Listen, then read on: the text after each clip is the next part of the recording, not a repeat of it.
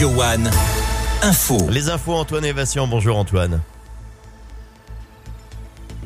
Bonjour Eric, bonjour à tous. Jour de grève aujourd'hui pour les employés d'Oriba Médical Montpellier. Une centaine de salariés de l'entreprise japonaise installée à Euromédecine se mobilisent à l'appel de la C G T. Ils considèrent leur valorisation salariale insuffisante. Deux débrayages ont déjà eu lieu au début du mois. Il avait tenté de voler quinze bouteilles d'alcool dans un supermarché de Montpellier. Un homme âgé de trente-cinq ans en situation irrégulière a été interpellé lundi par les services de sécurité de l'enseigne. Le montant total du vol s'élevait à quatre cents euros. Il a finalement été déféré au parquet de Montpellier. Le parking de Cayenne nettoyé à C'est une opération de nettoyage a eu lieu tôt ce matin hier en cause de l'affluence car le parking masculin est fermé en raison de l'international de pétanque prévu de demain à dimanche. Dans le reste de l'actualité en France, le vote est historique. Le Sénat a adopté ce mercredi soir le texte qui prévoit d'inscrire l'I V G dans la Constitution.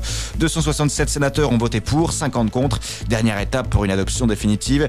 Il faut le vote du Parlement. Emmanuel Macron a convoqué les députés et les sénateurs lundi prochain dans la prestigieuse salle du Congrès du château de Versailles. Si le Parlement donne son feu vert, ce qui ne fait aucun doute, la France deviendrait ainsi le premier pays au monde à inscrire dans sa constitution le droit des femmes à avorter. Également du nouveau dans l'affaire P P D A, l'information judiciaire qui visait l'ancien présentateur star du J T de T F un, Patrick Poivre d'Arvor, est désormais élargie à trois autres femmes, deux accusations de viol et une agression sexuelle supplémentaire, des faits qui auraient été commis entre deux mille sept et deux mille dix-huit. En revanche, le parquet de Nanterre précise que les plaintes ou témoignages de dix-neuf autres femmes ont été classées sans suite du fait de leur prescription. Retour à l'actualité locale avec les huîtres de l'étang de Thau qui ont la cote. Plusieurs producteurs locaux ont été distingués en effet au concours général agricole du Salon de l'Agriculture. Les exploitations du côté de Mèze et Marseillan pour les huîtres exondées et spéciales notamment. Et puis on termine avec un mot de sport et de football et la déception pour la Montpellieraine et l'ex-Montpellieraine des Bleus, Maëlle Lakrar et Sakina Karchaoui.